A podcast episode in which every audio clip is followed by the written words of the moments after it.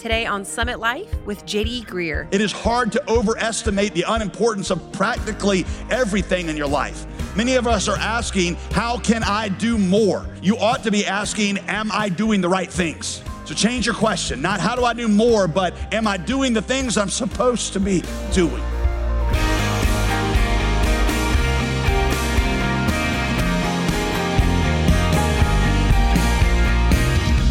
Welcome back to Summit Life with pastor, author, and theologian JD Greear. As always, I'm your host, Molly Vidovich. Does anyone out there suffer from FOMO? That stands for the fear of missing out. I know I sometimes do, or maybe always do, but the reality is that sometimes, in order to be focused on what's most important, we have to say no to something else we might want to do. Pastor JD shows us today that distraction and the feeling of being overwhelmed and hurried often comes with being out of fellowship with Jesus and his priorities. Today, we conclude our short teaching series titled Rest and Distraction. And make sure you listen all the way to the end, where Pastor JD gives us a really helpful list of practical things that we can implement today. Here's JD Greear with the message Distinguishing Good and Bad Distractions. Distraction with the good, listen, is one of our enemy's primary tools in keeping you from considering the eternal. Jesus' parable the seeds. It was good things that the enemy used to take away the seed that the sower had just put in the heart. It doesn't mean that when I'm up here preaching, all of a sudden you get distracted by images of porn and, and, and thoughts of violence. It means that all of a sudden you'll start getting a to do list in your mind or somebody you need to talk to or where you're going to go to lunch or some report that you got to do. It's a good thing that just snatches away the word from your heart. Well, when you think about what's happened now, we've kind of designed a tool that gives Satan, gives our enemy just unlimited access to take out the word of God anytime he wants to. Because now I've got like, well, what are people saying about me and how do they feel about this and, and how many likes am I getting on this right here? I, I'm not saying this thing is evil in and of itself. I'm just saying that it can be used for great evil when it comes to distraction because distraction sends more people to hell than doubt and disobedience ever had. And that's the best tool for distraction that our enemy has ever had in all the years that there have been humans. I'll give you one other thing here. C.S. Lewis pointed out that it's not usually bad or unbelieving thoughts that keep you from considering what's important, right? Excuse me, it's not usually bad thoughts, it's usually good thoughts. And so be on alert to distraction. One last thing for many of us distraction is how we keep ourselves from thinking sometimes about deep things. Blaise Pascal, 300 years ago, pointed out the irony. He said, We complain about the complexity of our lives, but we actually want our lives to be complex because if they are not complex, then we got to end up paying attention to this gaping hole that is in our hearts. And that's why we hate solitude, because solitude just reveals how unhappy we are, so we try to avoid it at all costs. And so we love complexity and we love distraction because it keeps us from thinking about eternal things. By the way, if Blaise Pascal is not your speed, maybe this, this, this will communicate better. this is Andy talking about when he went on, on his job as a cop on, on Parks and Rec. I got so bored, started thinking about existence. Do I matter? Do any of us? Is there a master plan of the works, a grand design? Just dumb stuff like, like that. That's what happened in this time of solitude. Um, there are times that God intends for you to not be distracted in those moments and take advantage of those. Leads me to number three distraction enslaves an insecure heart. Third thing we see from this story is that distraction enslaves an insecure heart. Martha's busyness appears to be driven by a need, a need that she probably didn't even recognize about herself. In verse 41, Jesus called her worried and upset about many things.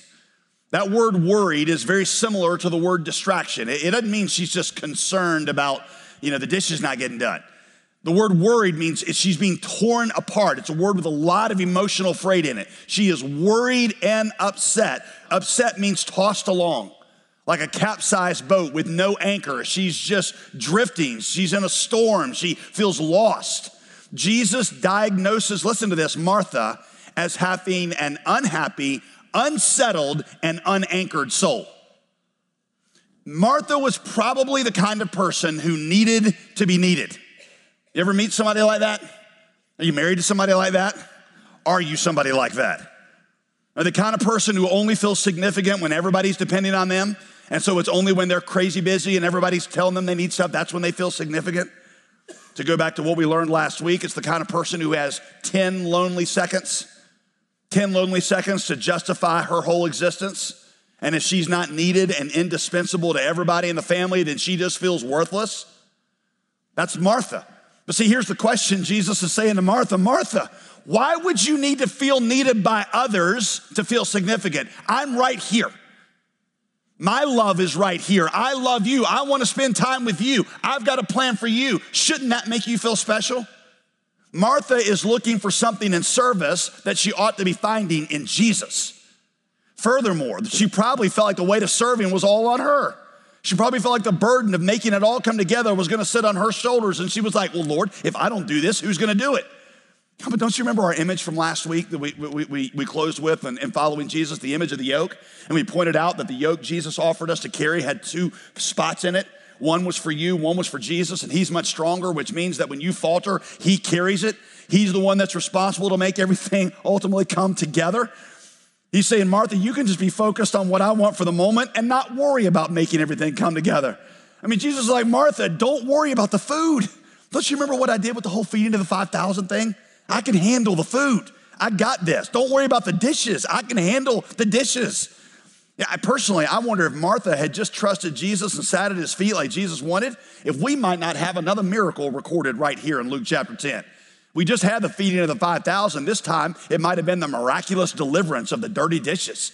Right? When Jesus, you would do Jesus wants, he'll multiply the soap and it'll take care of itself. I don't know, right? But but the point is, you trust him and he takes care of it.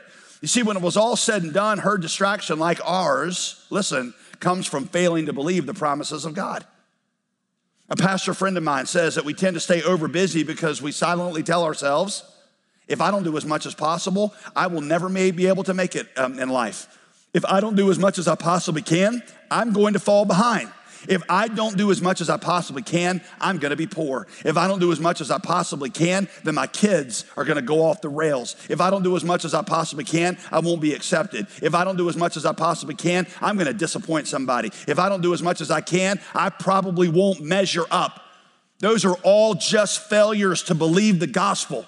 I don't have to measure up. I don't have to please everybody because I've got the approval of Christ. He has made me significant.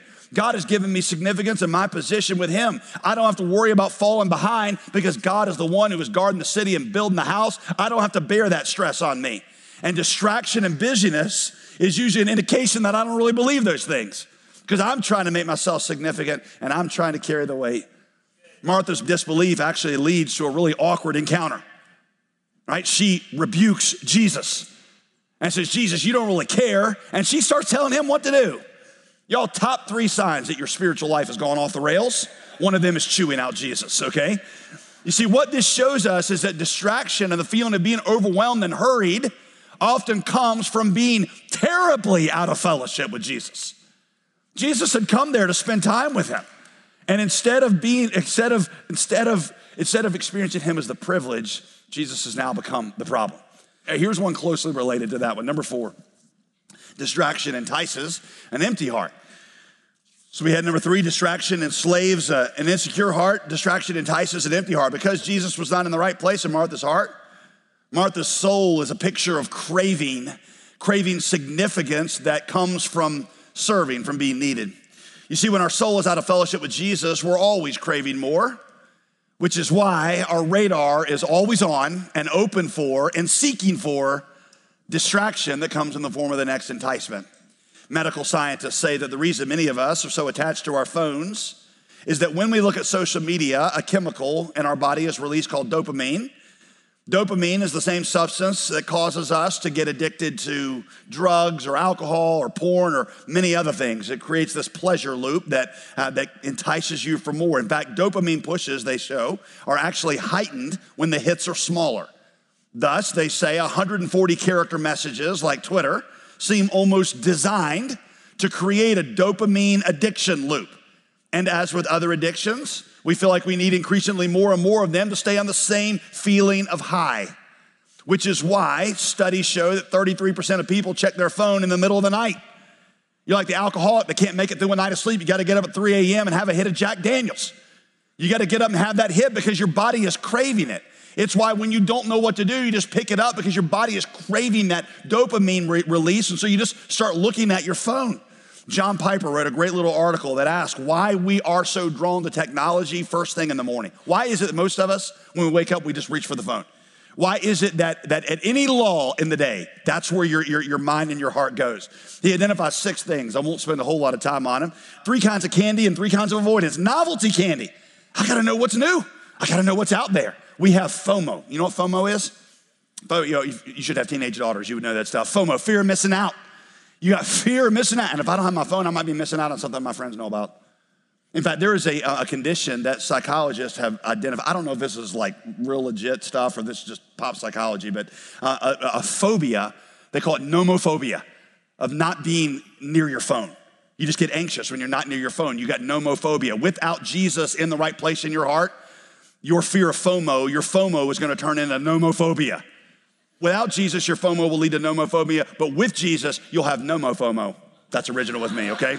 Number two, ego candy. Ego candy. We want to know what people are saying about us. So you look at that, you're like, what are they? Are they liking this? Are they commenting on this? What do they think I look like? Entertainment candy. What's new going on in the world uh, that I want? What's fascinating? What's strange? The next three, boredom avoidance. You know, I don't really, you know, kind of know what to do, so I got to avoid boredom. So I, I pick that up. That's the best strategy for it. Responsibility avoidance. We want to put off the responsibilities God has given us as fathers or mothers or bosses or employees or students or whatever. Hardship avoidance. You don't want to put off dealing with relationship conflicts, the pain, suffering, disabilities in our bodies. And so we turn to social media as ways to get away from these things. Piper says, listen, these things are all indications of an unhealthy soul. So don't curb the behavior, right? Focus on the heart. The reason we're such a distractible people is because Jesus is not in the right place. So, yes, you can develop discipline in your habits with your phone and all that kind of stuff, but ultimately, what you need is Jesus in the right place in your heart. We'll rejoin this teaching in just a moment, but I wanted to tell you about a daily email devotional from Pastor JD that's delivered straight to your inbox. I know the busyness of life can quickly choke out any joy that we feel in our walk with God. So, why not cut those weeds away each morning with a word from the Lord? The devotionals even follow along with our current teaching here on the program, so you can stay plugged into the teaching regardless of your schedule. Sounds like a great way to practice the rest that we've been talking about here on the program. So sign up for this free resource right now at jdgreear.com/resources. Now let's return for the final practical steps meant to help us in determining our priorities. You and I are supposed to have such a satisfaction in knowing and doing the will of God that you're just not so susceptible to other cravings. Again, John 4. Jesus could turn off his hunger for food when it come to being focused in on the will of God. Martha should have been so full of intimacy with Jesus and doing his will that she didn't feel the need to go prove herself because she'd felt the warmth of his love. She should have been so sensitive to what he wanted in the moment that she wasn't distracted by other things that he wasn't doing right then. The answer to Martha's problem and the answer to your problem and mine is to get close enough to Jesus that we sense the warmth of his love and to know what he wants. Consider Mary, who's the opposite here for a minute. Mary is described as sitting at Jesus' feet. That means two things. Number one, she's focused, she's listening. Number two, getting down at somebody's feet in the Bible is a sign of submission to authority. She is focused and submissive. The answer to feeling distracted is to get focused and submissive to Jesus. I don't mean you just come and sit through an occasional sermon and that you read some Christian books. I mean, there's got to be a time every single day where you get focused on Him and you listen to Him. Which is why I'm gonna tell you at the end the best way for you to apply this sermon is to set aside at least 15 minutes every day in the morning that you spend time with Jesus and you focus on Him. That's not gonna cure everything, but it's gonna go a long way. Because what happens to me in that 15 minutes I spend in the morning is I get my soul connected to God, and all of a sudden, some of the idols that control me start being released, and I get focused on Him. I get close enough to Him that I can begin to sense His Spirit, what He wants, and then I get up and I'm like, this is the day that God has made for me, Ephesians 2:10. He has good works that He has laid out for me to go and do, and I'm gonna be open to His Spirit leading with them. And I'm a follower of Jesus Christ, not Justin Bieber. I'm a believer, not a Belieber, and I don't really have to focus on what's going on in his life because God's got things He's doing in mine. Right? So take 15 minutes every day and just focus on that. By the way, that's what Martin Luther used to say. Martin Luther, the, the uh, reforming theologian, he said that on his busiest days, on his busiest days, he had to get up even earlier to spend more time with God. He said, I got up at least three hours before on my busiest days so I could walk with God for three hours before that busyness came upon me so that it wouldn't destroy me. By the way, just so we're all clear here, I don't do that. okay, I, by the way, I, I, tried that early on in my ministry and it just didn't work for me. Um, I, I, get up like three hours early to try to do my quiet time. I do it for about 10 minutes and then I'd be so at rest in Jesus, I'd fall back asleep. And the next thing that happens, I notice my kids are waking me up and I just say, Amen. Amen. And I would go throughout my day. So um, don't hear me, I'm not being sanctimonious. I you know, do my quiet time for three hours. But the point is, the point is, people who really walk with God understand that the busier that you get, the more your soul needs to be connected and at the feet of Jesus. So in your busy days, you go more into Jesus, not less. Because without that connection, the busyness will rot and destroy your soul. Okay? Number, what are we on? Five. Number last one, number five. Distraction rules an unprioritized heart. Distraction rules an unprioritized heart. The necessary component to being focused on what you need to be focused on, right, is saying, learning to say no to other good things. Martha needed the ability to say no to legitimately good things, doing the dishes, getting the snack tray ready, so she could say yes to the best thing. Right? This, this is one of the most important principle. It's so simple. One of the most important principles, most valuable principles I ever learned was that when I said yes to something, I was automatically saying no to something else. Because I'm a man of limit, I get 86,400 seconds every week. And I don't care how much of a Superman you feel like, that's all you get. And I can only do so much with those 86,400 seconds. And when I devote a certain number of seconds to this, I have automatically said no to using them somewhere else. And so, for early in my ministry, it was my problem with speaking engagement. I get invited to go speak someplace. And I thought, well, somebody's got to do it, and they want me, and they like me as a speaker, so I better go. It made me feel important. I felt needed, and you know, I felt like I was doing God's work. And so, boom, I felt awesome, right? Problem was, I started to have kids and realized that for every yes I said to one of those speaking engagements, I would say no to them but I'm type A and I'm people pleasing, and I don't have the ability to say no. So I had to start visualizing myself, looking at my children and my wife, and saying, Nope, you can't have that time. And when I would visualize the no I was giving to them and the yes I was giving over here, that gave me the ability to start saying no because I needed to be able to say yes to the things that really matter. Uh, one of my mentors, Danny Akin, president over at Southeastern Seminary, and Danny Akin used to say, he said, JD, there's a lot of places that you're important. A lot of you, you, you serving over here doing this, you speaking here, you're important, but there is one place that you're irreplaceable. They can always get a different speaker. They can always get somebody to do this job over here. But Veronica and Karis and Allie and Raya and Adam, they got one husband and one daddy. And you are irreplaceable. So do not trade the irreplaceable for the importance, okay? At his, at his behest, years ago, I made a list of kind of my, my biggest priority, my biggest roles, most important roles that I play. Uh, relationship with God was, was the first one. In fact, I thought of them like concentric circles. Relationship with God uh, was the first one, then my relationship with my wife, then I put my relationship with my kids, then I have my other leadership responsibilities. And I knew that my, and I put this in air quotes, success, my success was determined in that order by how well I was doing those things. So I wanted to make sure that those things got the best and most important parts of my week and not all the little, little teeny tiny stuff. So I'm like, I'm gonna make these the kind of big elements. So first, walk with God. I'm not helping anybody if I'm not walking with God. And so the greatest gift I can give my wife, my kids, the greatest gift I can give to you is walking with God. So that's gonna always get first place in my life. Nothing's ever gonna compete with my quiet time. Secondly, if I have an unhealthy marriage, I'm not helping my kids. So I'm gonna have a healthy marriage and that's gonna bless our church. I'm gonna focus a lot of time and a lot of money a lot of money on that marriage. And then third thing is I'm gonna gonna spend time with family because y'all, if I gotta choose between having a huge successful church and a family that's just healthy and loves Jesus, I'll take the family every single time. And uh, then even with my church roles, I started to think like there are some things that I make a greater contribution in than others.